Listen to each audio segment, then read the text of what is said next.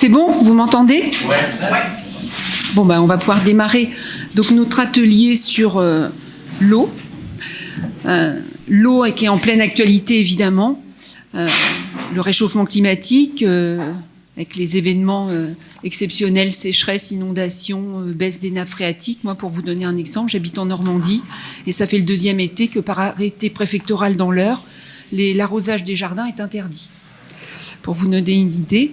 Évidemment, l'actualité, c'était les méga bassines, avec ce qui s'est passé à Sainte-Soline. Donc euh, là, on a une invitée, une porte-parole de Bassine Non Merci, Mélissa Gingros, qui a accepté notre invitation et nous l'en remercions vivement. Et puis l'eau, bah, c'est aussi une source d'énergie. Et pour parler de ça, euh, des barrages plus particulièrement, nous avons invité Philippe, Philippe André, porte-parole euh, de Sud Énergie, mais les, vous présenterez. Euh. Et puis l'accaparement de l'eau, c'est aussi euh, bah, l'eau publique, qui n'est plus trop publique dans les collectivités, avec la main basse par les, enfin, surtout Veolia et Suez, mais aussi un peu la SOR, enfin c'est Bouygues. Comment les, les collectivités se sont fait déposséder au fil des années alors il y a un petit retour en arrière, mais quand même, se sont fait déposséder de leurs euh, services d'eau publique, de production, d'assainissement et de distribution de l'eau. Alors là, on avait invité Marc Lémé, qui est consultant et expert, qui euh, auprès des collectivités qui veulent repasser en, régie publique. Donc euh, moi j'ai eu l'occasion de travailler avec lui, c'est quelqu'un d'hyper compétent, mais malheureusement la semaine dernière il a eu un gros souci de santé, donc il ne pourra être avec nous. Et bon, voilà, nous lui avons transmis tous nos bons voeux de rétablissement. Bah, sans plus attendre, Philippe, si tu veux commencer. Bon, moi, je, je suis porte-parole d'un tout petit syndicat du, secteur de l'énergie, Sud Énergie, euh, du, mouvement de l'Union syndicale solidaire. Euh, j'ai travaillé pendant plus de 30 ans à EDF dans un centre de prévision hydrométéo où on prévoyait les crues, on prévoyait le remplissage des lacs, des grands barrages. Euh, pour euh, après la fonte des neiges et puis on prévoyait tout ce qui était météo dépendant, notamment euh, la température et le débit des fleuves pour le refroidissement des centrales nucléaires, euh, la, le productible pour le solaire et l'éolien, etc. Donc pour tous les producteurs d'électricité, on était une porte d'entrée météo et hydrométéo parce que c'est surtout l'eau qui nous intéresse ici. Alors on, on, on s'est fait remarquer euh, dans, dans le, le domaine des barrages puisque Sophie parlait des trois domaines, euh, les bassines pour l'agriculture, avec privatisation de l'eau, euh, la privatisation de l'eau potable. Et nous, il y a un risque depuis, une, euh, depuis 20-25 ans de privatisation de, de l'eau des barrages qui produisent l'hydroélectricité. L'hydroélectricité, c'est que 10 à 15% de la production électrique en France. Donc vous pourriez dire, bon, bah, si on privatise 10 à 15% on s'en fout. en fait, sur le sujet qui vous intéresse aujourd'hui, euh, les barrages stockent 75% de l'eau douce de surface en France. Donc c'est les robinets du pays. Et bon, ben, Sophie parlait de l'actualité. C'est vrai que depuis quelques années, on commence à parler en France de guerre de l'eau, de pénurie, de sécheresse, de, d'assèchement des nappes phréatiques. Euh, juste pour vous dire, euh, nos gouvernants font semblant de pas savoir, mais le ministère de l'écologie, il y a 11 ans, a pondu une étude qui s'appelle Explore 2070 qui disait déjà à l'époque, donc ça a exploré à l'horizon 2050-2070, donc demain hein, quand même pour euh, tous les jeunes que je vois là, euh, et qui disait déjà que l'été, les débits des rivières allaient euh, fondre comme la neige au soleil et allaient euh, passer à peu près à la moitié des débits qu'on avait à l'époque. C'est une étude que, que, que, qui a été faite à l'époque où Delphine Bateau est passée très furtivement au ministère de l'écologie. C'était la seule ministre qui a vraiment affirmé au effort qu'elle voulait pas privatiser les barrages. Et donc, euh, bah, cette étude, on aimerait qu'elle soit mise à jour, parce que si vous regardez les, trajectoires du GIEC, on est toujours sur la trajectoire haute. Et donc, 11 ans plus tard, il serait intéressant de savoir si c'est effectivement divisé par deux ou si ça serait pas divisé par trois, etc. Donc, en fait, l'été, il faut bien se dire que on va vraiment mourir de soif. On va vraiment, c'est plus les jardins qu'on pourra plus arroser. Ça va vraiment devenir, dans les décennies à venir, un problème phénoménal en France.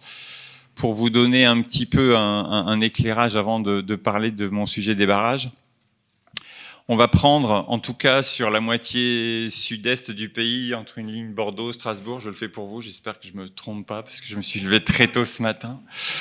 Euh, c'est là qu'il y a tous les barrages et, et cette zone de la France euh, va prendre petit à petit le climat de l'Espagne. L'Espagne, elle est habituée depuis des siècles à l'aridité. Euh, nous, non. Et pour vous donner un exemple, on a six fois moins de réserves d'eau de surface en France qu'en Espagne. On est six fois moins armé que, l'Espagne.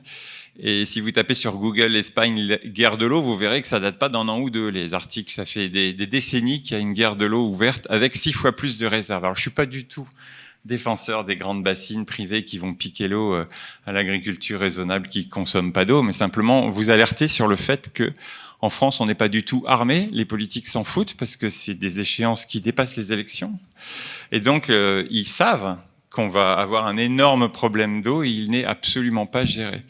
Donc, ce problème d'eau, euh, en dehors de la privatisation des bassines agricoles et des fuites qui, qui, qui piquent la moitié de l'eau potable parce que les privés en régie ont, ont refusé d'entretenir les canalisations, avant tout, ça va euh, vous poser des gros problèmes de, de, de qu'est-ce que vous allez pouvoir euh, disposer comme eau. Toujours avant de parler des barrages, je vous donne un ordre de grandeur. Euh, une Française ou un Français moyen dépense à peu près 50 mètres cubes d'eau par an. Euh, on est loin de la sobriété, mais euh, voilà, voilà ce que vous dépensez. Et dans, dans, la salle de prévision où j'ai travaillé pendant, pendant 20 ans, euh, on, on, mesure la pluie, on mesure les débits des rivières, on mesure tout un tas de trucs et les températures. Et si on compare les 30 dernières années, donc vous voyez, c'est un truc euh, assez robuste et assez, assez vaste. Quoi. Donc de 90 à 2020, je vais le faire là pour vous, de 90 à 2020 aux années 60 à 90, donc on moyenne tout ça, donc ça devient très robuste, et il n'est plus question d'années sèches, d'années chaudes, d'années humides, d'années froides, etc. Et ben on se rend compte que les pluies, ça n'a pas bougé. Peut-être pas encore, peut-être que ça bougera pas trop chez nous d'ailleurs, sauf que dans le sud, on prévoit quand même que ça s'assèche, mais pour l'instant, on a des signaux de pluie qui sont assez stables. Par contre, au niveau température de l'air, il s'est passé un petit événement par rapport à la tragédie climatique qui nous attend, c'est que la température a pris un degré, un tout petit degré. Un tout petit degré, euh, je lisais dans le monde il y a quelques mois euh, des élus qui disaient bon bah finalement ce sera pas 2 degrés, ce sera 4 ou 5. Bon, il ferait bien de le dire en pleurant parce que 4 ou 5, euh, c'est la, la mort, c'est la fin d'un monde qu'on qu connaît. Enfin, 4 ou 5, ça serait catastrophique, mais c'est quand même la trajectoire vers laquelle on, on, on, se destine euh, à la fin du siècle. Donc ce tout petit degré par rapport à, à ce qui nous attend, qui est une muraille, euh, il a fait une chose, c'est que les arbres, euh, la végétation, dans une moindre mesure les, les retenues, mais essentiellement la végétation, a transpiré. Et puis, il y a une donnée physique, je ne vais pas vous faire beaucoup de science, hein, mais il y a une donnée physique qui dit que plus l'air est chaud, plus il contient d'humidité sous forme euh, de vapeur. Et donc, euh, il vous pique de l'eau. Et ce petit degré, il a piqué par habitant dans les rivières françaises. C'est déjà le cas. Hein. C'est surtout le cas dans le sud-ouest, où là, on manque déjà tra tragiquement d'eau dans la plaine de Garonne à cause, à cause de, la culture du maïs, mais surtout parce que c'est la, partie de la France pour l'instant la plus touchée, ben c'est la plus proche de l'Espagne, hein, dans ce que je vous racontais. Ce petit degré, il a piqué par française et par français 300 mètres cubes. Vous, ne vous en rendez pas compte parce que les rivières ne servent pas qu'aux êtres humains. Mais un tout petit degré, ça vous a déjà enlevé six fois ce que vous consommez. Quoi. 300 mètres cubes par an, vous, vous en avez besoin de 50. Alors, il y a peu de domaines dans lesquels euh, l'évolution euh, du climat vous a déjà enlevé six fois ce dont vous avez besoin.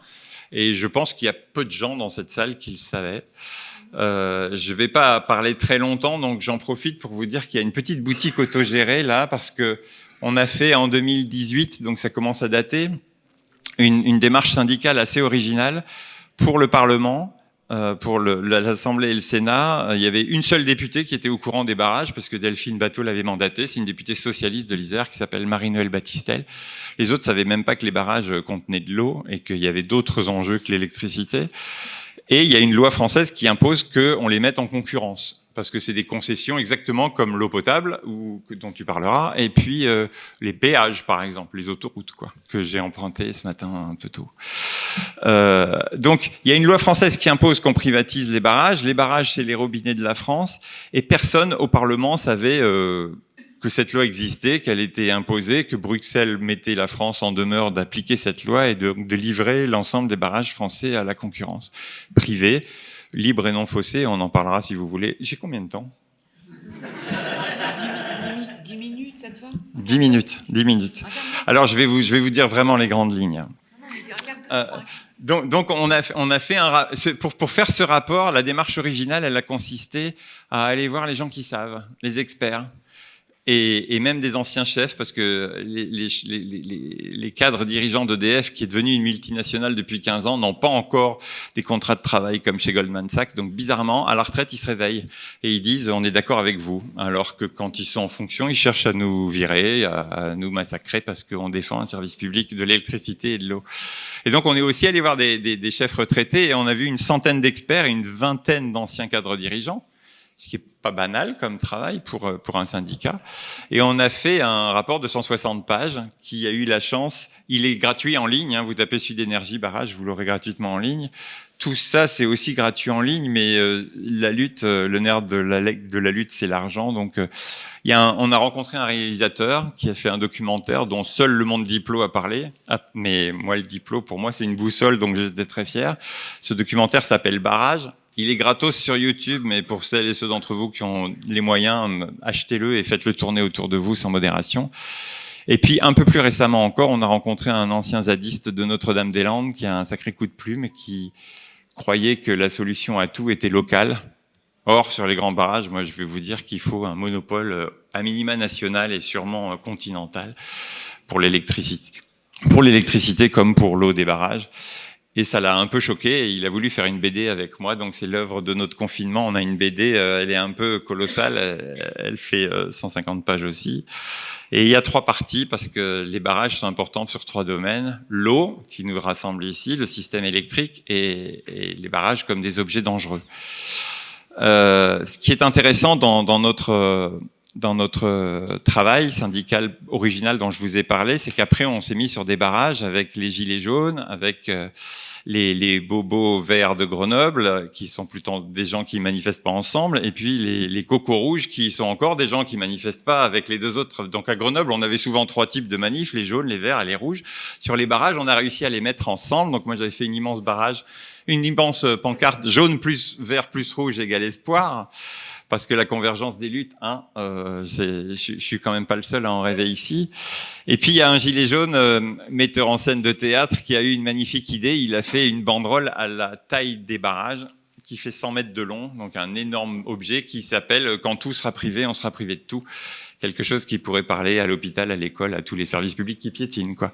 Mais qu'on a lancé euh, avec les barrages. D'ailleurs, cette pancarte, elle est disponible pour tous les services publics que, qui, qui sont piétinés en ce moment. Donc ça, c'est vachement bien. On, on, on, utilise des anciens chefs d'EDF, des experts.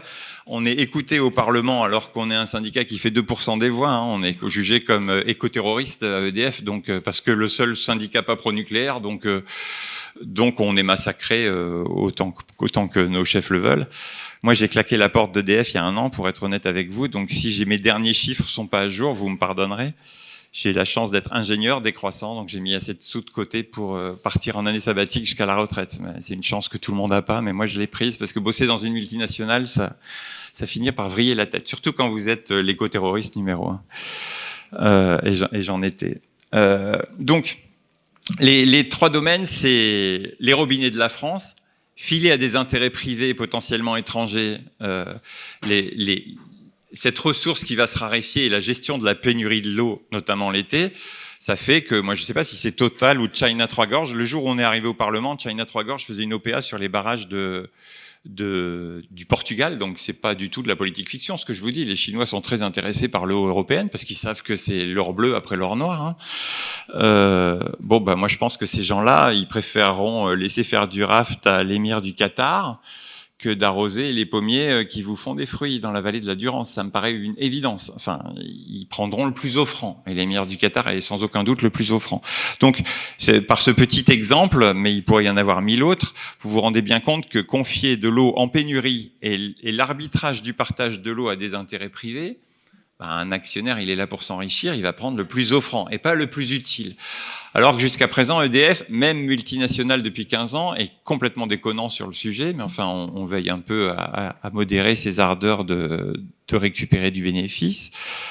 Euh, donne l'eau au plus utile pour la société parce que sous nos grands chefs euh, qui sont tous devenus banquiers, vous avez 60 euh, 000 salariés qui sont épris de services publics et on a été élevé là-dessus, sur euh, donner le mètre cube à celui qui est le plus utile. Donc si c'est plus utile de faire de l'agriculture l'été plutôt que de faire de l'électricité, eh ben on fait pas d'électricité et on la donne à l'agriculture. Euh, donc ça c'est assez menacé. EDF n'est pas un exemple, hein, c'est un ennemi pour moi, c'est une multinationale à combattre, hein, qui est pas de malentendu, mais mais par chance, il y a eu une grosse inertie par euh, l'amour de ces salariés pour le service public. Le deuxième euh, endroit sur lequel les barrages sont vraiment hyper importants, c'est le système électrique tout entier. Alors vous allez me dire, à 10-15% d'électricité, on s'en fout, quoi. Si on n'est pas à 10-15% près. Bon, l'électricité, c'est pas une marchandise comme les autres, parce que ça ne se stocke pas. Et, il faut à tout moment que pile la consommation. Donc si vous éteignez cette lumière, il va falloir que quelque part il y ait une centrale électrique qui produise moins, euh, je sais pas, 400 watts si c'est resté des vieux néons. Euh, et, pour faire ça, c'est essentiellement les barrages ou des saloperies aux énergies fossiles qui savent faire la dentelle de. Alors là, ça serait pas très spectaculaire si vous éteignez la lumière, hein, même si ça serait peut-être souhaitable. Mais en attendant, euh, mais en attendant, euh, par exemple, je prends la, finale de la Coupe du Monde de foot, euh, que je déteste, mais ça fait rien. Au moment du, coup de sifflet de la mi-temps, tout le monde va chercher une bière dans son frigo. Donc là, c'est phénoménal, le pic de consommation. Et donc, un truc où dès que la consommation bouge, il faut que la production suive, et où dès que euh, une centrale s'arrête, il faut que tout de suite qu'il y en ait une autre qui, démarre. Ce, machin-là, à la seconde, hein, sinon Sinon, tout s'effondre. C'est quelque chose de très complexe et cette dentelle est assurée par les barrages. Donc ça s'est passé, ce qui, est, complètement dingue, c'est qu'avant que l'Europe privatise l'électricité, euh, ça, s'est essayé en Californie, et les plus vieux d'entre vous se rappellent peut-être du scandale Enron en Californie, dans le tout début des années 2000. Eh ben, on a donné l'électricité à des privés, et les, privés n'étaient même pas producteurs, ils achetaient les producteurs et ils revendaient aux clients, euh, voilà, des traders. Et ils faisaient semblant de ne pas avoir envie de démarrer un groupe. Bah, ça va être la finale de la Coupe du Monde, ça va être la mi-temps dans 10 minutes, donc les gens vont ouvrir le frigo, donc il va falloir démarrer un barrage et pas de chance, je sais pas, il y a plein d'avaries ou plein de trucs, ou il manque de l'eau, ou n'importe quoi. Il reste plus qu'un petit barrage capable d'éviter le blackout, parce que si vous, si vous faites une rupture consommation-production, vous perdez le fameux 50 Hz. Et pour éviter de casser tout votre électroménager, euh, des automates ont décidé de foutre la France dans le noir, ou foutre l'Europe dans le noir, ou foutre la Californie dans le noir en 2000, la Californie, elle a été mise 38 fois, 38 journées dans le noir. Alors vous allez me dire, bah, 38 journées dans le noir, on allume la bougie, on fait l'asco avec les enfants, c'est sympa. Non, pas du tout. Ça coûte des dizaines de milliards de dollars par jour. Les Californiens, qui sont quand même pas un pays du tiers-monde, ils viennent de finir de rembourser leur 38 blackout de 2000 il y a deux ans. C'est une gouverneure de Californie qui le dit, donc c'est pas un écoterroriste syndicaliste. C'est dans un film de Gilles Balbastre qui s'appelle EDF, les apprentis sorciers, qui lui aussi est gratos sur YouTube. Euh, donc, même si vous avez un tout petit barrage, mais que vous avez des intérêts privés à défendre, et encore une fois, EDF, dans son statut de société anonyme, est devenue une société privée, même si on la nationalise à 100%, ça sera une société privée capitaliste euh, qui appartient à l'État, mais elle aura toujours le même but, s'enrichir et enrichir ses actionnaires, fût-ce l'État eh ben, c'est très facile de simuler. Euh, mon, groupe est fatigué, mon barrage est, étant un peu euh, mal entretenu, je peux pas le démarrer. Et les avocats d'en face ont 10 minutes pour vous convaincre. Et vous, vous savez que la France, si elle ne subit pas de blackout, elle gagne 10 milliards d'euros par jour. Vous pouvez bien demander 1%, non? Enfin, je sais pas, en 10 minutes, il n'y aura pas de procès, il n'y aura pas de négociation. Donc, vous êtes le roi du pétrole et vous êtes assis sur un tas d'or. Euh, L'ancien directeur des barrages, Yves Giraud, qui lui était vraiment Goldman Sachs, banquier, sac d'or, et son, son leitmotiv quand il est arrivé en 2015, c'était piloté par le cash. Alors les salariés, ça leur fait, enfin les agents, nous on est agents, on n'est même pas salariés. Ça vous fait bizarre quand vous avez un chef qui arrive qui veut piloter par le cash. Et eh ben lui, il sait très bien ça et il a joué avec ça autant qu'il pouvait euh, malgré nous et malgré l'État qu'on alertait. Donc ce deuxième point, c'est ça, c'est les barrages, c'est le poumon du système électrique et c'est lui qui fait respirer parce que pour l'instant, on est dans un monde libéral et chacun fait ce qu'il veut. Donc si Bernard Arnault veut chauffer 75 piscines euh, cet automne, il chauffera 75 piscines, personne lui dira non, t'en chauffes qu'une, euh, et, etc. Et, et, aucun de nous n'est contraint sur sa consommation, on fait ce qu'on veut quand on veut, il n'y a aucune intelligence, par exemple euh, les batteries des voitures électriques, par exemple les congélateurs qui peuvent rester froids pendant 96 heures, par exemple les chauffe-eau qui peuvent rester chauds pendant un moment, bah, tout ça c'est sur le même compteur que tout le reste, donc on peut pas le couper, le délester sans que vous, ça vous fasse rien. Hein. Il n'y a aucune intelligence et aucune contrainte parce qu'on est dans un monde libéral. La liberté c'est la valeur euh, fondamentale et là-dessus ça fout un peu la pagaille. Donc tant qu'on gérera pas la consommation plus intelligemment, eh ben euh, vous donnez un barrage à un privé même moi qui suis complètement nul, je saurais m'enrichir en, pas longtemps. Hein. En un mois, je deviens millionnaire et en deux ans, on devient milliardaire. Bon, on me le donnera pas parce que pour rentrer dans le système électrique, il faut être milliardaire parce qu'on vend des euh, des et puis euh, ça coûte 40 euros du mégawatt-heure. Enfin, vous, vous, vous compterez, vous vous rendrez compte que, enfin, 40, ça c'était avant la crise euh, d'Ukraine et du gaz, parce que maintenant c'est 300. Euh, donc voilà le deuxième point, c'est le système électrique. Et le troisième point, les barrages, c'est des objets éminemment dangereux. Euh, maintenant que je suis plus à EDF, j'ai le droit de vous le dire. Je le disais avant quand même, donc j'ai eu quelques menaces de licenciement. Mais après les centrales nucléaires, les objets industriels les plus dangereux du pays, c'est les barrages. Euh, un barrage qui pète, c'est toute une vallée qui connaît un tsunami euh, mortel. Je vous donne un exemple. Moi, j'ai travaillé toute ma vie à Grenoble. Au-dessus de Grenoble, vous avez deux barrages, euh, le barrage du Chambon et le barrage de Monténard sur euh, la Romanche et sur le Drac. S'il pète, en trois quarts d'heure, vous avez une vague de 6 mètres dans Grenoble. Un, on fait jamais oh, en trois quarts d'heure. Hein. Un, on fait parce que Grenoble, il y a que trois voies de sortie au milieu des montagnes. Hein. Une vers Lyon, une vers Chambéry et une vers le sud c'est impossible d'évacuer 500 euh, 000 habitants. Euh. Et puis je vous donne un autre exemple sur Lyon, tiens, c'est un peu plus gros. Euh, si le barrage de Vouglan pétait, euh, vous auriez une vague de 4 mètres place Bellecour 4 heures après. Voilà.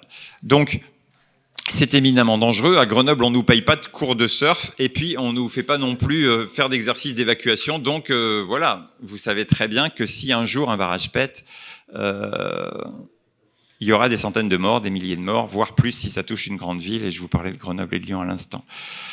EDF, avant même d'être privatisé en 2004, pendant dix ans, parce que ça fait longtemps qu'ils voulaient privatiser partiellement EDF comme un peu tous les services publics. Pendant dix ans, ils ont mis des banquiers à la tête d'EDF qui ont cherché à rendre les comptes de la mariée attractifs pour que les fonds de pension, euh, les, gens qui achètent des actions euh, au niveau international soient tentés par EDF. Et ils ont fait une chose complètement débile dans le monde des barrages. Nous, ça nous rendait malades, hein, exploitants et dans l'ingénierie comme je suis.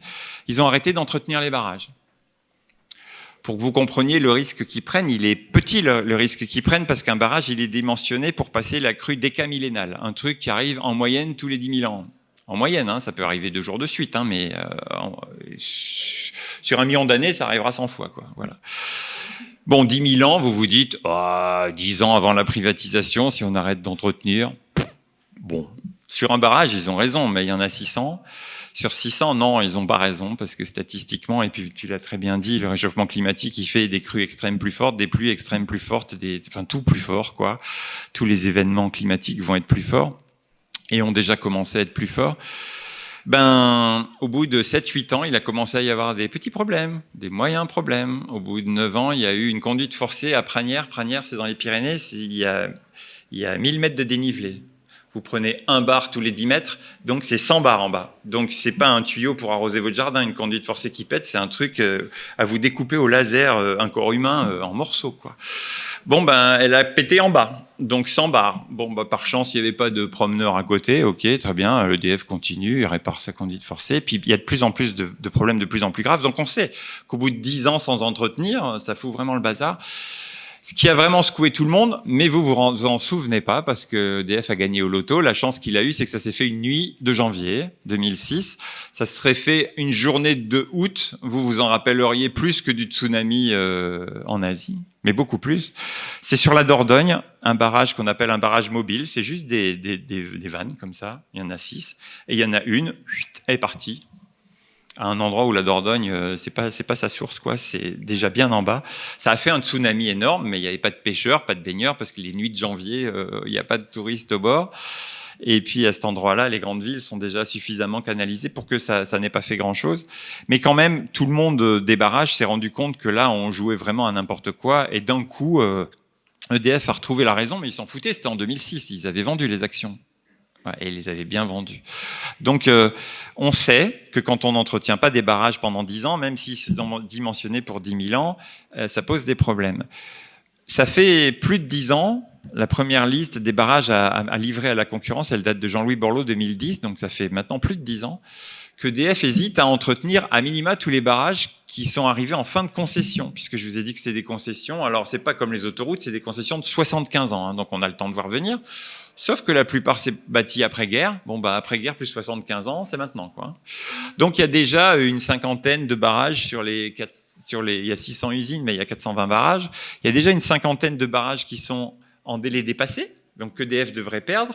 Et puis dans les années qui viennent, là, ils s'en rajoutent des dizaines euh, chaque trimestre. Quoi. Bon, bah, EDF géré par des banquiers, qu'est-ce qu'il fait? Il dit bah, je ne vais pas entretenir un barrage que vous allez filer à Total le mois prochain. Quoi. Puisque la loi l'impose, que vous n'avez pas changé la loi, j'entretiens pas mes barrages. Donc ce troisième sujet, euh, c'est si vous habitez au sud-est de la ligne Bordeaux-Strasbourg, que je vous refais une dernière fois, bah, vous habitez presque à, coup sûr sous un barrage, donc vous êtes menacé.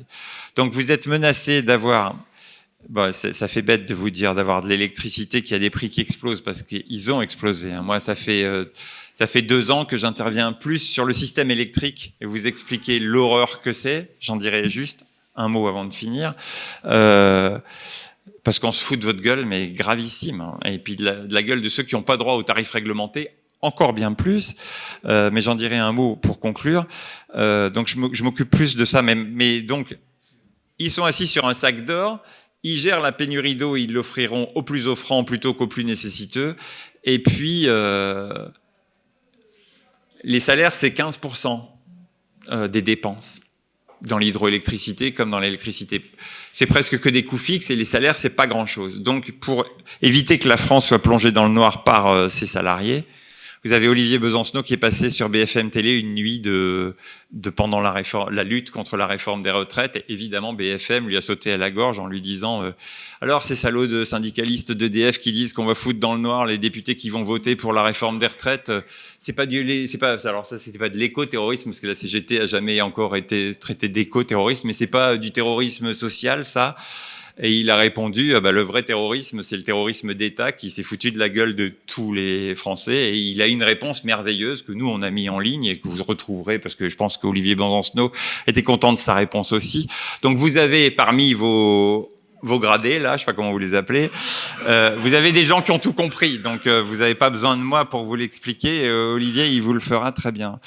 Euh, donc voilà, euh, les, salaires, ça représente presque rien, mais on a comme les poids lourds un peu moins, hein, parce qu'ils ont criminalisé ça sous Sarkozy et on risque la prison maintenant quand on fait des coupures, etc. Le, secrétaire général de la CGT d'EDF a été euh, convoqué chez les flics euh, la semaine dernière, Sébastien Ménesplier. Donc syndicaliste à EDF, ça devient un sport de combat. Mais bon, un syndicaliste, c'est un combattant, donc c'est pas grave. C'est chiant, mais, mais, mais c'est pas si grave. Le fait est que ils disent depuis le début qu'ils toucheront pas à nos salaires. Et il y a eu un exemple, puisque les barrages les plus rentables de France qui sont sur le Rhône ont été filés à une société privée qui s'appelle Engie aujourd'hui, qui s'appelait GDF Suez avant. Euh, la CNR, c'est une filiale de Engie. Et ben les salariés, on leur a décousu le logo EDF, on leur a cousu un logo CNR. Ils ont eu euh, trois fois plus d'augmentation que sous EDF pour qu'ils se rendent compte que le privé c'est quand même vachement bien. Ils ont gardé la même convention collective, donc euh, pour éviter la guerre sociale, il y aura rien sur les salaires. Donc, quand vous mettez deux privés en concurrence, il faut bien qu'ils rognent les prix sur quelque chose. Il n'y a que des coûts fixes. Et dans les coûts fixes, si vous touchez pas au salaire, les 85 autres c'est l'entretien des barrages, et puis c'est la maintenance, parce que euh, la, tragédie climatique fait une chose sur les barrages, qui est que euh, les crues extrêmes, donc le machin qui arrive tous les 10 000 ans statistiquement en moyenne, euh, sont revus à la hausse. Revu à la hausse, ça veut dire que l'évacuateur de crue, le machin, vous voyez des fois des trucs en saut à sous les barrages, là, le machin qui permet la bonde de la baignoire, quoi, de vider un peu la retenue plus vite que d'habitude pour euh, ou le trop plein plutôt de la baignoire pour éviter que vous, inondiez votre salle de bain, il faudrait les redimensionner. Ça, ça coûte des milliards d'euros. Bah, si vous voulez, par rapport à votre concurrent, être moins cher, parce que l'électricité va exploser, mais entre concurrents, ils se tireront la bourre. Eh bien, vous faites pas euh, l'évolution du, du, de l'évacuateur de crue, puis vous l'entretenez moins bien votre barrage parce que vous avez la concession. Ils les font plus de 75 ans maintenant les concessions.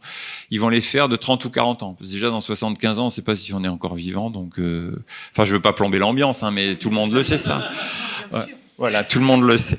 Donc, euh, donc sur 30 ou 40 ans, on vous donne un barrage, vous prenez pas énormément de risques sur une vallée à, à, à, faire des bêtises comme ça. Donc les barrages vont devenir encore plus dangereux qu'ils ne le sont. Et cette menace de loi euh, a, a, foutu le problème.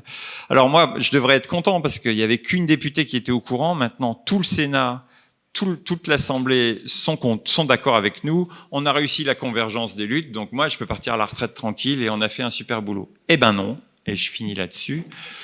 Eh ben non, parce que on a gagné la bataille théorique, la bataille des idées. Plus personne ose dire que c'est une bonne idée de mettre en concurrence, alors qu'avant à peu près tout le monde l'osait. Euh, même les partis absolument infréquentables hein, disent la même chose que nous maintenant. Donc euh, infréquentable à partir de la Macronie et puis tout ce qui est à droite, quoi. Et puis je parle pas du reste. Euh, il y a eu deux opportunités de loi euh, avant que je claque la porte d'EDF. Euh, en octobre 2021, au Sénat, qu'on appelle pourtant la chambre lente, hein, les gens qui, qui bossent pas beaucoup, les écolos, qui pourtant voient EDF comme ennemi public numéro un à cause des centrales nucléaires, ont proposé une loi qu'on leur a soufflée, mais qu'on a construite avec eux, qui est la seule façon de sauver tous les barrages dans une régie 100% publique qui est compatible avec le droit européen, ce qui est rarissime quand vous voulez sauver un barrage public. Un, un service public, je dis barrage à toutes mes phrases, excusez-moi, je me suis levé très tôt. Euh, donc il propose cette loi. Et je vous propose de regarder, parce qu'au Sénat, euh, tout est public. Alors, il n'y avait pas d'écolo à l'Assemblée, donc c'est les insoumis qui reprenaient cette loi à l'Assemblée une fois qu'elle serait votée au Sénat, parce que personne n'imaginait qu'elle ne serait pas votée. Et euh, écoutez, écoutez ça, c'est très formateur politiquement. Le 14 octobre 2021, si vous devez rappeler deux dates, celle-là c'est la première, au Sénat, le débat sur la loi pour sauver les barrages parce qu'il fallait la changer cette loi qui faisait que DF entretenait mal les barrages, faisait pas les investissements nécessaires, etc., etc. Et puis rendait obligatoire la privatisation des barrages. Pour l'instant, ils sont, on a touché qu'à un tout petit, hein, donc ça n'a pas démarré, mais il y a déjà les conséquences que DF fait n'importe quoi avec.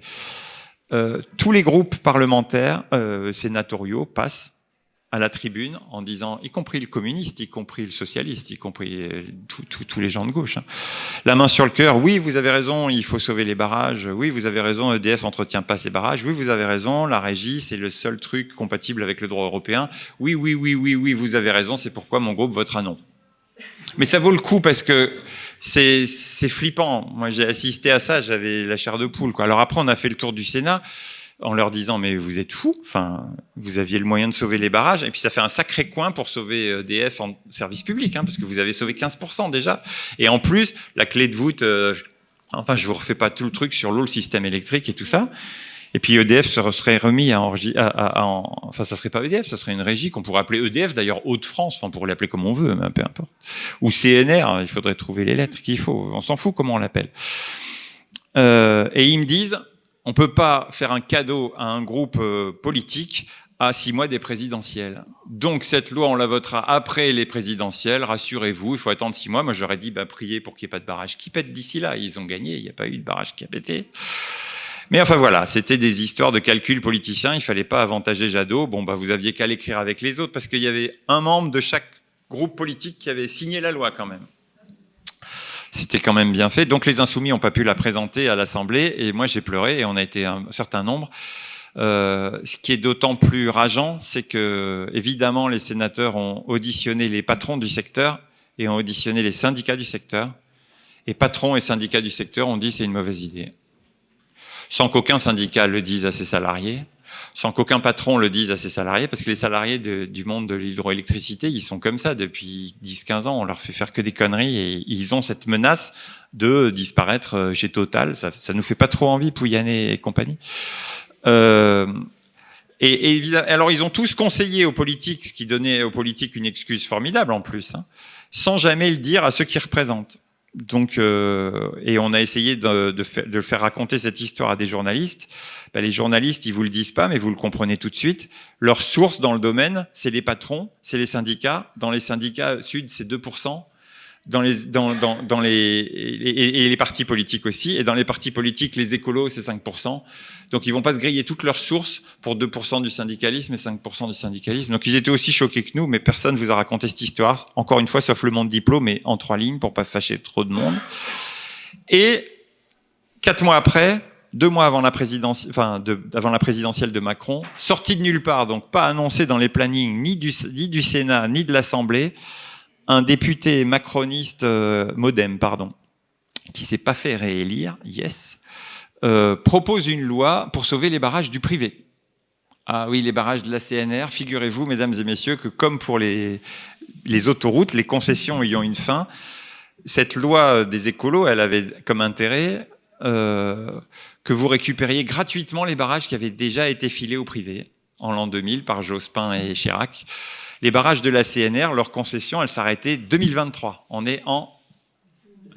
C'était gratos cette année. Ah non, c'est trop beau. Donc juste avant la réélection de Macron, euh, il sort une loi pour ajouter 18 ans à la concession de la CNR. Parce que quand même, elle a fait la Viarona. Moi, j'adore le vélo. Hein. J'adore. Ils ont fait une piste cyclable magnifique. Enfin, est-ce qu'on va te donner 18 ans d'exploitation de plus des barrages hydroélectriques? Parce que tu as fait une piste cyclable Eh ben oui. Euh, ça s'est fait, et ça s'est fait à l'unanimité. À l'unanimité, donc les insoumis, les écolos, les socialistes, les communistes, les républicains, enfin tous ceux qui nous avaient dit euh, ah, on est à fond derrière vous, vous inquiétez pas, les barrages, il faut que ça reste 100% public, ils ont tous voté pour.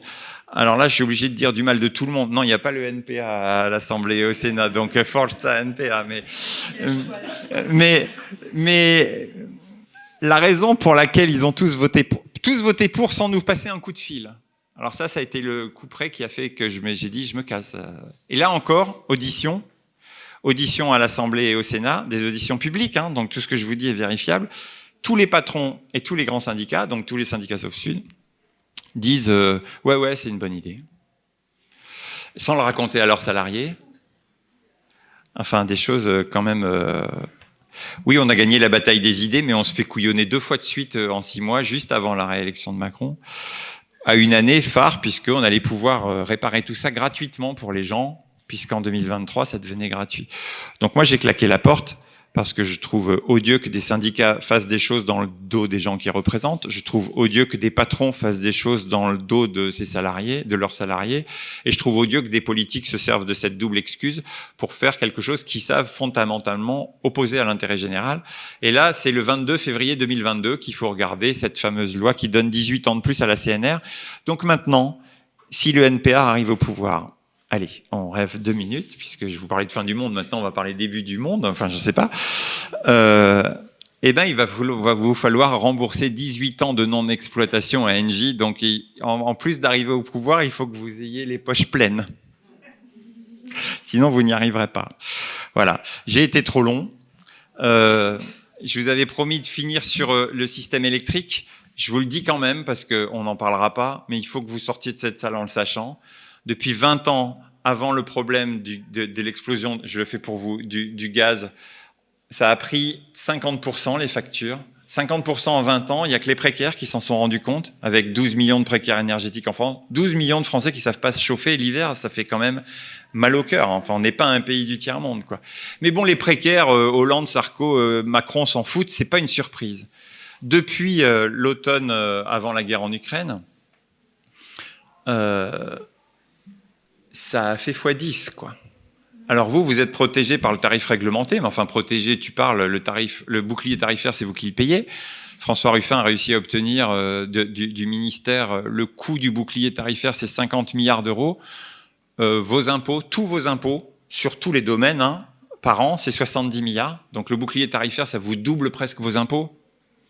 Donc vous allez quand même tous payer, même, même nous qui payons pas l'électricité, là les impôts on les paye. Et puis, ce x10, il est sur une électricité qui coûte pas plus cher à produire. Je veux simplement que vous reteniez ça. Euh, on vous fait une pièce de théâtre qui remplit, bah, vous regardez les bénéfices de Total et d'Engie par exemple, hein, puis vous verrez que je vous raconte pas de film. Ils ont battu tous les records historiques et puis c'est que le début. Total, il a très bien compris que l'or bleu allait remplacer l'or noir, ça, il n'y a pas besoin de leur faire de film. Engie l'a compris aussi. Ils cherchent à, à, vendre ses centrales nucléaires pour récupérer des barrages, etc. Ils veulent tous les barrages, ils ont bien raison.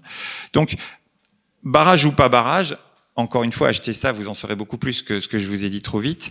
Retenez que maintenant, en plus des précaires, vous avez tous les usagers, vous avez tous les boul... il y a un boulanger qui s'est suicidé il y a un mois, vous avez les charcutiers, vous avez tous les artisans, vous avez euh, les crèches, les universités qui ferment l'hiver parce qu'elles peuvent plus chauffer, vous avez les copains de Macron. Enfin les, les électrophages, là, les, les, grosses entreprises du CAC 40 qui dépensent beaucoup d'électricité, eux n'ont pas droit aux tarifs réglementés et leurs factures, elles ont fait x3, x4, x5. Ce soir, mais c'est vrai depuis deux ans et demi, Macron passe aux 20 heures en disant la France euh, quitte euh, le marché de l'électricité mais se déconnecte pas de ses voisins. Hein. On est en plein cœur de l'Europe en même temps. Les, Espagnols ont besoin de nous, et avec les Portugais, les Italiens ont besoin de nous, les Suisses qui sont pas dans l'Europe, le, Maghreb qui est pas dans l'Europe, l'Angleterre qui s'est séparée de, de l'Europe a besoin de nous, l'Allemagne, etc. Tout le monde a besoin de cette plaque centrale de la France. Il suffirait que Macron dise Tarif réglementé de 1990 pour tout le monde, ce soir, aux 20h de BFM, TF1, France 2, tout ce qu'il veut, et instantanément, votre problème s'arrête. Ça posera de problème à personne, parce que l'électricité ne coûte pas plus cher à produire aujourd'hui qu'il y a 10 ans, qu'il y a 15 ans, qu'il y a 20 ans, qu'il y a 30 ans. Simplement, on a décidé un truc que les Californiens ont arrêté de faire il y a 20 ans, qui est stupide et qui, de temps en temps, connaît des crises graves comme on les connaît depuis euh, la flambée des prix du gaz. Euh, je vous détaillerai pas le pourquoi. Vous trouverez plein de vidéos sur, euh, sur, sur nos chaînes. Mais retenez ce foutage de gueule phénoménal. Et là, maintenant que les victimes sont même les copains de Macron, moi, je dois vous avouer mon, ma totale incompréhension de pourquoi la France fait rien. Alors la France a proposé à Bruxelles des trucs qui sont des rustines sur des rustines sur des rustines, qui vont faire que vos factures vont continuer d'exploser. Euh, là, elles explosent parce que le gaz explose, mais quand le gaz était pas cher, vos factures n'ont pas baissé. Vous savez ce qui se passe quand le gaz est pas cher? Les producteurs, donc ceux qui font de l'électricité, hein, pas les traders, ils arrivent plus à gagner de sous, donc ils virent. Donc il y a eu moins 15% dans les effectifs d'EDF euh, des années 2015 à 2019. Donc quand, quand c'est pas cher, ce truc, le gaz, c'est 3% des dépenses de système électrique. Hein. Mais on a indexé le prix là-dessus. Je vous explique pas pourquoi, mais c'est très simple. Et donc, quand le gaz est pas cher, on vire les gens. Donc, nous, on sait plus rien faire. Euh, je vous donne un exemple qui, ça, ça me fait presque rire, mais euh, EDF sait pas fabriquer le PR. On n'y arrivera jamais. Voilà. On sait plus. On a viré les gens qu'il fallait pas. Voilà.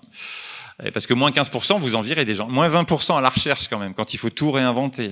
Avec euh, le 100% renouvelable, avec la sobriété, avec ce que je vous racontais sur la consommation. Bon, vous virez 20% de chercheurs, vous êtes à peu près sûr de rien trouver. Hein. Déjà, un chercheur est pas sûr, mais quand il est plus là, vous êtes sûr qu'il trouvera pas. Et quand le gaz est haut, eh ben on étrangle à peu près tout le monde maintenant et il se passe rien et, et tout continue comme ça. Donc euh, moi, je suis assez content de m'être retiré de cette multinationale et d'être parti vivre au fond de l'Ardèche où je suis heureux et à mi-temps je fais du piano jazz et là il n'y a pas de mauvaise surprise. Voilà. Bon courage à toutes et à tous.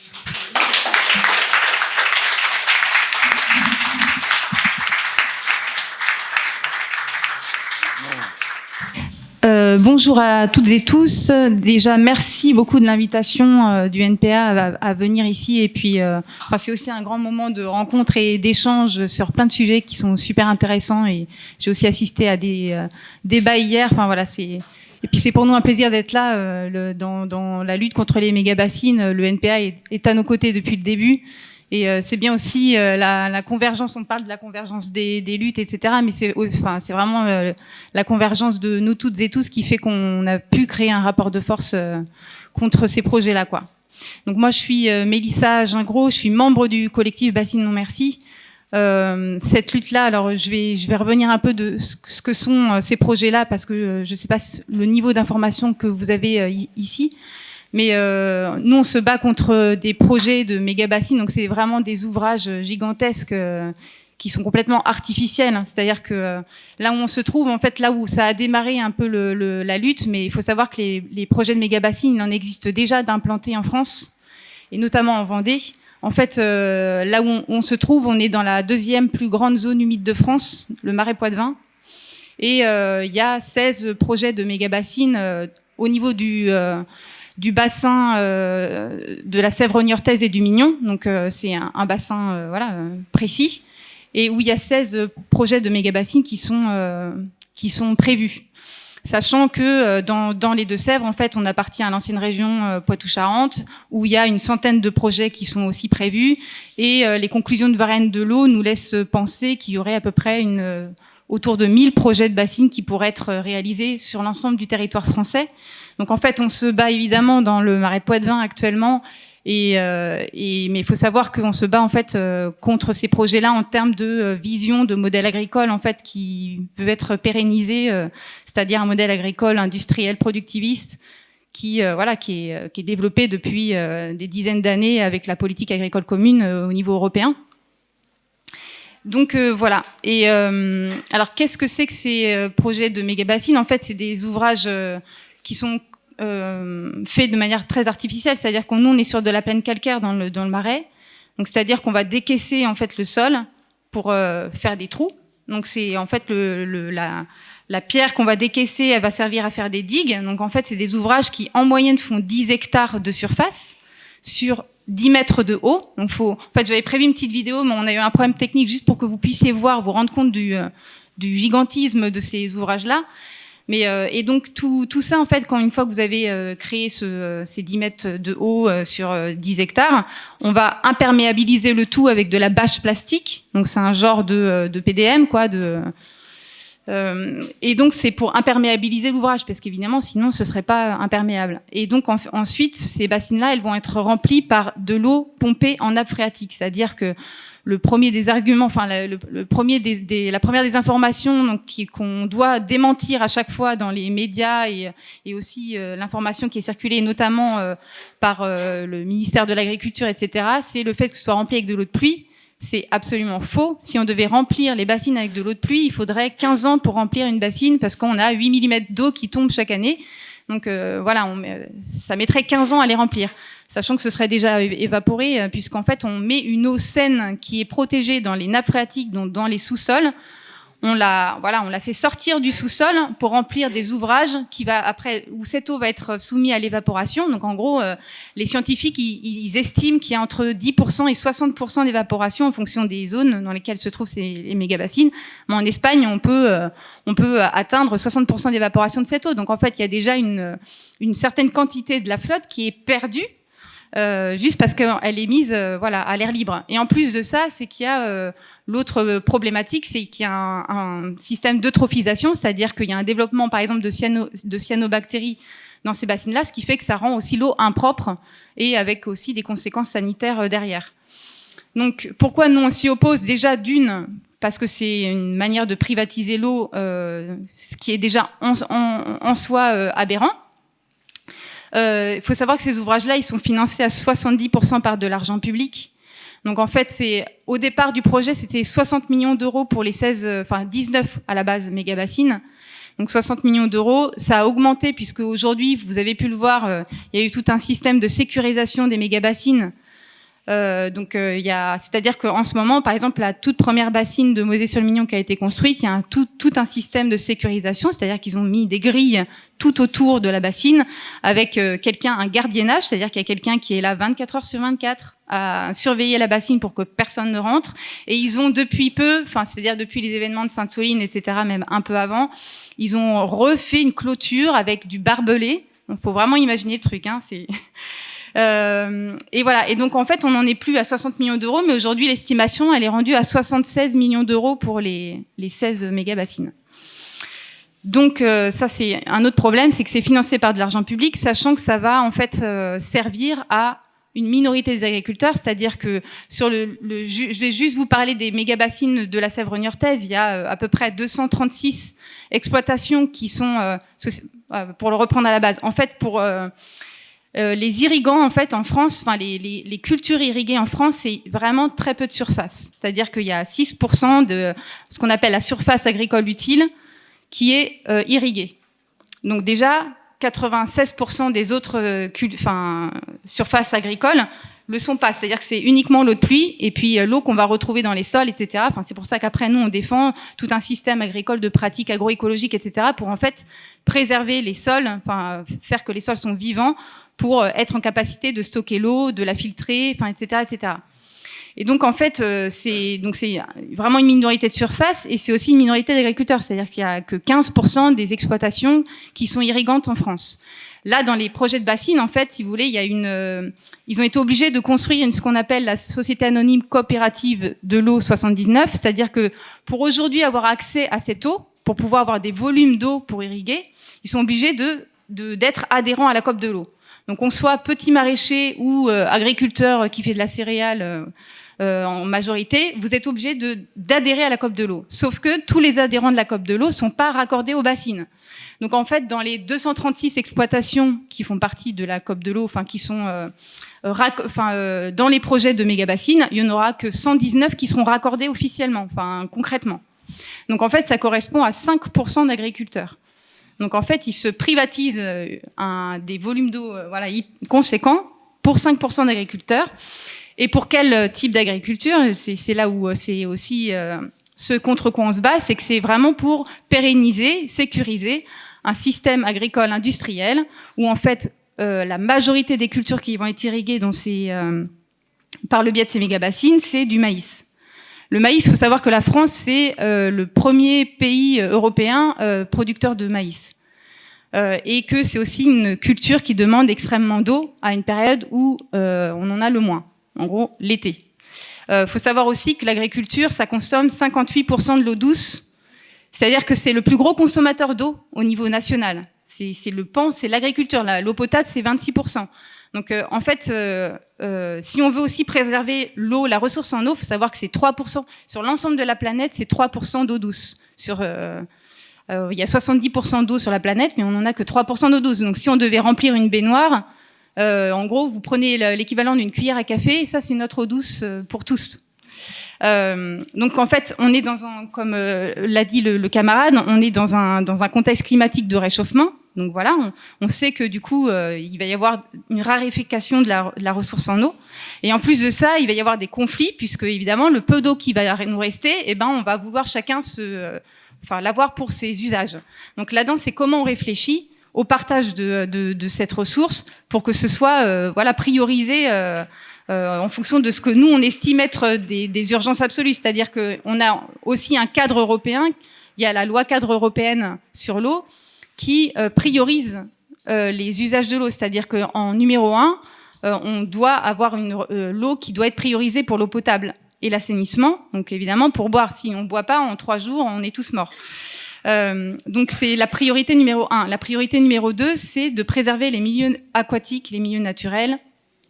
Et la, euh, la troisième priorité, c'est après l'usage, ce qu'on appelle l'usage économique, donc l'usage agricole, industriel, etc. Et donc là, clairement, dans ces projets de, de, de bassines, on, on, privatise et on priorise l'eau d'abord pour l'usage économique, puisque ça va servir d'abord aux agriculteurs, au détriment de la population, puisqu'en fait, on, on vient en, conflit avec aussi l'accès à l'eau potable et notamment pour la bassine de Mosée-sur-le-Mignon, la toute première qui a été construite, elle est juste à côté d'une zone de captage d'eau qui s'appelle Chercout, et en fait où il y a eu un hydrolac qui a fait une étude qui a été demandée par la, communauté d'agglomération de Niort, et en 2020, et qui a été en capacité de dire que euh, il était fort possible, enfin que c'était euh, possible qu'il y ait des, en effet des, euh, des difficultés d'approvisionnement en eau potable du fait de ces, euh, de ces projets de méga bassines. Il faut savoir, euh, autre information, que à côté de cette bassine de Mosée-sur-Mignon qui a été construite, voilà, en, à partir de septembre 2021, il faut savoir qu'elle est à 4 km de, de, des autres, de, des bassines de Laza des Roches, celles qu'on fait parler d'elles, puisque notamment il y en a une d'elles qu'on a désarmé, c'est-à-dire qu'on on est rentré dans la bassine de, de, de Kram-Chaban et on l'a débâchée parce que cette bassine, elle avait été, enfin, et, les, autres avaient été construites de manière illégale. Et en plus de ça, elles ont été reconnues illégales euh, quelques mois plus tard, euh, après notre action, euh, en cours d'appel de Bordeaux. Et donc, elles sont à 4 km, c'est-à-dire qu'on est en cap... Enfin, ces bassines-là, ils ont été construites de manière illégale et parce que, en fait, il y avait euh, des, des, insuffisances au niveau des études d'impact. Donc, en fait, on, on, est dans un fonctionnement où euh, on, la, la, ressource en eau, elle est, elle est pas suffisante pour pouvoir approvisionner euh, ces, ces ouvrages-là par rapport aux volumes qui sont demandés, quoi. Donc, euh, euh, en fait, l'argument qui est dit, c'est, enfin, parce que à, la base des réserves de substitution, on dit, on fait ces réserves-là parce que euh, pour moins pomper justement l'eau, prélever l'eau en été, là où euh, justement il y, a, il y, a, des sécheresses, etc. On va faire des ouvrages qui vont permettre de stocker l'eau en hiver, là où elle est censée être plus abondante. Je dis censée parce que c'est tout relatif, la, la, la, la, recharge et tout ça. Et, et donc, du coup, moins pomper l'été. Sauf que si on prend par exemple les, volumes d'eau qui sont consacrés euh, euh, là en ce moment aux prélèvements qui sont euh, qui sont réalisés sur le bassin de la Sèvre niortaise, aujourd'hui ils pompent environ 11,2 millions de mètres cubes. Avec les projets de méga bassines, ils vont moins prélever l'été, hein, c'est sûr. Enfin, au lieu de prélever en gros 11,2 millions de mètres cubes l'été directement dans, dans, les nappes et rivières, ils vont pomper seulement 5,9, euh, si ma mémoire est bonne, l'été. Mais par contre, ils vont pomper en plus 6,2 millions de mètres cubes euh, l'hiver. Donc en fait, au total, ils vont avoir un volume de 14,7 millions de mètres cubes au lieu de 11,2 millions de mètres cubes euh, avant. Donc en fait, on est en train de, à la fois de leur donner plus de volume d'eau qu'avant. Donc euh, on est, ils sont censés normalement euh, restreindre leur consommation d'eau parce que c'est un peu l'idée de, euh, de, diminuer en fait les prélèvements d'eau pour pour justement préserver ces, ces, cette ressource. Donc, euh, si on devait être dans une démarche justement de, de changement de modèle agricole, on devrait déjà euh, prélever moins d'eau en règle générale. Et en plus de ça, changer les pratiques agricoles, c'est-à-dire que là où le maïs consomme le, le plus de flotte pour euh, l'irrigation des cultures, eh ben, on devrait peut-être remettre en question cette culture-là. Et en fait, cette culture-là, alors ça, j'en ai pas parlé aussi, mais la culture de maïs, elle va aussi alimenter un, un, un des, des, élevages industriels. Donc en fait, on est vraiment sur un, un système, voilà, merci, et aussi des méthaniseurs. En fait, c'est vraiment la boucle est bouclée, quoi. On fait des méga-bassines, on va irriguer des cultures de maïs qui vont servir à alimenter des, des élevages industriels en batterie, hors sol, etc., avec euh, des conditions animales qui sont juste euh, euh, dégueulasses, quoi. Et en plus de ça, ces, ces cultures-là, elles vont aussi servir à faire de, de la, enfin, ce qu'on appelle l'irrigation des CIVE, les cultures intermédiaires à valeur énergétique. Donc, en fait, on n'est plus dans le, le fait de faire de l'agriculture pour nourrir les gens. Et encore là, on, on dirait de nourrir mal les gens. Et, euh, mais en plus de ça, faire de l'énergie, quoi. Donc euh, là, on a un gros problème euh, aussi de développement des méthaniseurs euh, sur, le sur le département. Là, euh, par exemple, à Mosée-sur-Mignon, il y a la bassine de la première qui a été construite, il y en aura deux autres de prévus sur Mosée-sur-Mignon. Hein. Et il y a eu un, un, méthaniseur qui s'est construit à, à Mosée, quoi. Donc voilà, la, et c'est Déméter. Euh, l'exploitation de David Paya, qui est euh, raccordé d'ailleurs aux bassines. Enfin, et donc euh, voilà, c'est, ils, ils, se sécurisent leur propre modèle agricole, quoi. Donc nous, on dénonce. En, enfin, en fait, c'est vraiment un modèle agricole qu'il faut remettre en question. Donc c'est pour ça aussi. Alors je vous ai pas raconté, mais le collectif Bassine Non Merci, on, on est un collectif citoyen qui est formé à la fois de partis politiques comme le NPA qui est là depuis le début avec nous, euh, de la France Insoumise, Europe, Écologie Les Verts et les communistes des Deux-Sèvres au départ. Euh, c'est un collectif qui a aussi les associations de protection de la nature avec, euh, avec qui on se bat, parce qu'en fait, il y a aussi une lutte qui est faite euh, d'un point de vue juridique, je vais y revenir, mais les associations de protection de la nature, et notamment, je pense à Nature Environnement 17, qui se bat depuis euh, des, euh, plus de 15 ans en fait contre ces, ces projets-là. Donc en fait, ils essayent de faire juridiquement annuler les arrêtés préfectoraux. C'est-à-dire que là, pour les projets de méga-bassines, en fait, c'est la préfecture qui a fait un arrêté préfectoral d'autorisation de construction de ces projets-là. Donc voilà. Et en fait, c'est le moyen qu'on a de les faire annuler, c'est de les, euh, de les emmener en, en justice. Donc c'est le tribunal administratif de Poitiers et euh, de les faire annuler par ce biais-là. Donc en fait, il y a systématiquement, dès qu'il y a des, des, euh, des, arrêtés de préfectoraux, on essaye de les faire annuler. Mais sauf que c'est des, évidemment des, des, choses qui se font sur le long terme. C'est-à-dire que pour l'ASA des Roches, celles qui ont été annulées définitivement en cours d'appel, ça a été un combat euh, juridique de 15 ans, quoi.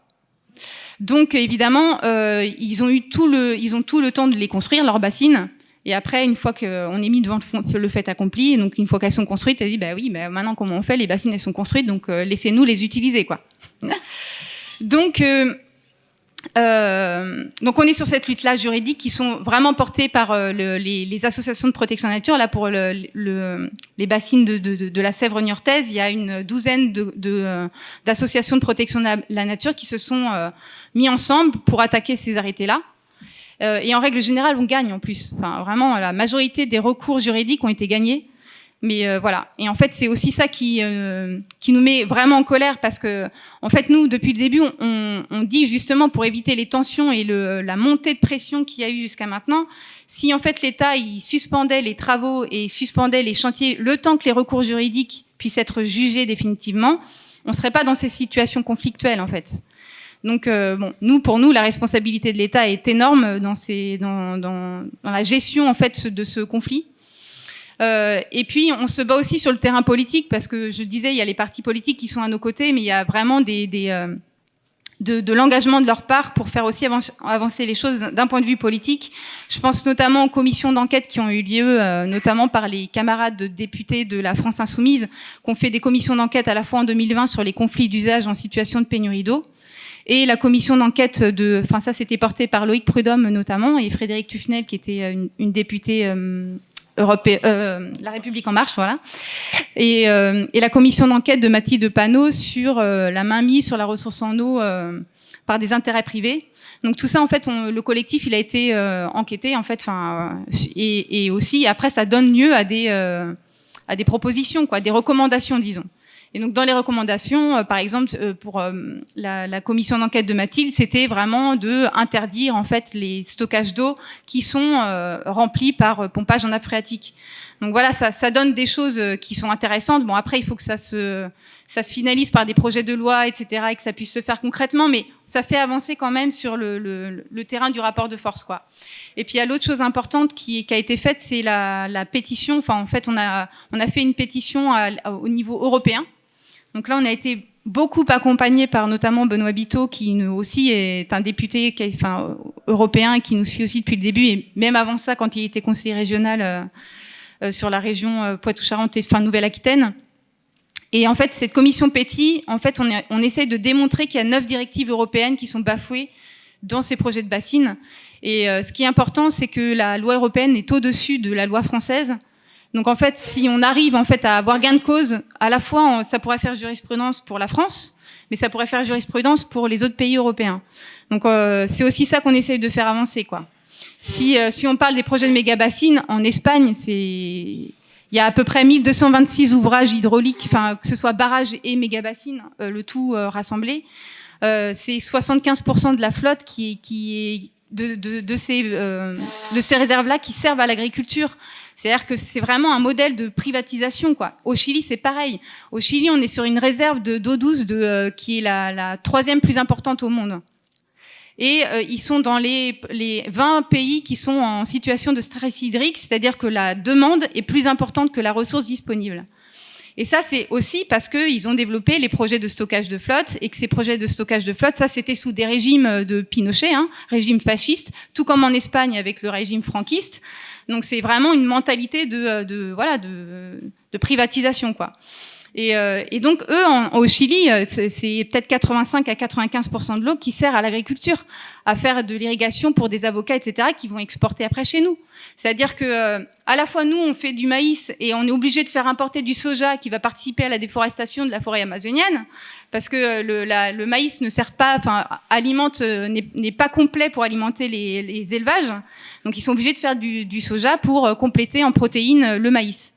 Et donc en fait, c'est vraiment un système mondialisé, quoi. C'est-à-dire que si on arrêtait de, de faire euh, ce genre de culture chez nous et qu'on essayait justement de, de, faire de l'agriculture paysanne qui nourrisse les gens localement et euh, faire de l'agriculture vivrière, etc. Il euh, faut savoir qu'aujourd'hui, on importe 71% de nos fruits et 28% de nos légumes. Donc en fait, on aurait, on se servirait de nos surfaces agricoles pour faire du maraîchage, de, de l'élevage, enfin d'agriculture paysanne, etc avec du retour à la prairie, euh, enfin de l'élevage à l'herbe, etc. On, voilà, on, en fait, on arriverait à nourrir les gens localement, à éviter d'importer, et en plus de ça, à participer au réchauffement climatique par tout ce, ce processus, quoi. Donc en fait, on sait comment faire. Hein. Enfin, vraiment, c'est pas les solutions qui manquent. On a, on a un projet pour euh, pour euh, changer de modèle agricole. C'est vraiment des volontés politiques qui qui ne nous le permettent pas, quoi. Donc, euh, donc là, dans ce combat-là, oui, on est, on est en lien. Alors, j'ai pas parlé de, des, des, syndicats, mais les syndicats sont à nos côtés, et évidemment, la Confédération paysanne est à nos côtés dans, dans cette lutte, euh, tout comme la CGT, tout comme Solidaire euh, et, euh, et la FSU aussi. Enfin voilà, c'est, et c'est vraiment, là, je, je, tiens à le souligner, mais c'est hyper important, c'est vraiment le fait de, d'avoir tout ce monde-là, d'avoir, d'être complémentaire dans nos modalités d'action qui a permis ce rapport de force.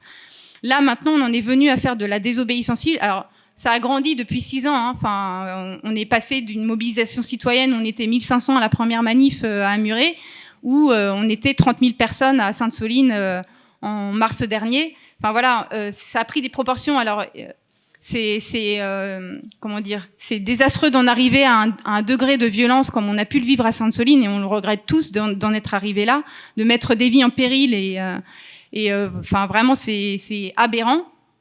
Mais il n'empêche qu'on a pu aussi mettre euh, sur le, le, la table le sujet de l'eau du débat public sur la gestion de l'eau. Et ça, pour moi, c'était important parce que à la fois on porte euh, la lutte contre les méga-bassines, mais en fait on porte une lutte qui est bien plus euh, large que ça. C'est-à-dire qu'on parle là d'accaparement de l'eau. Il n'y a pas que nous qui subissons les politiques d'accaparement de l'eau. Si je prends, si je prends les accaparements de l'eau par les multinationales de, de l'eau en, en, embouteillage, enfin voilà, en fait, on essaye aussi de se mettre en lien euh, avec d'autres luttes de d'autres collectifs en France et ailleurs sur euh, toutes les politiques en fait d'accaparement de l'eau, de privatisation et de financiarisation de l'eau quoi. Donc euh, voilà, on, je sais pas si je peux rajouter d'autres choses, mais euh, ou alors après on passe à des questions et tout ça, mais mais oui, pardon, si quand même. Le, on est passé à de la désobéissance civile justement parce que ils ont commencé les chantiers quoi.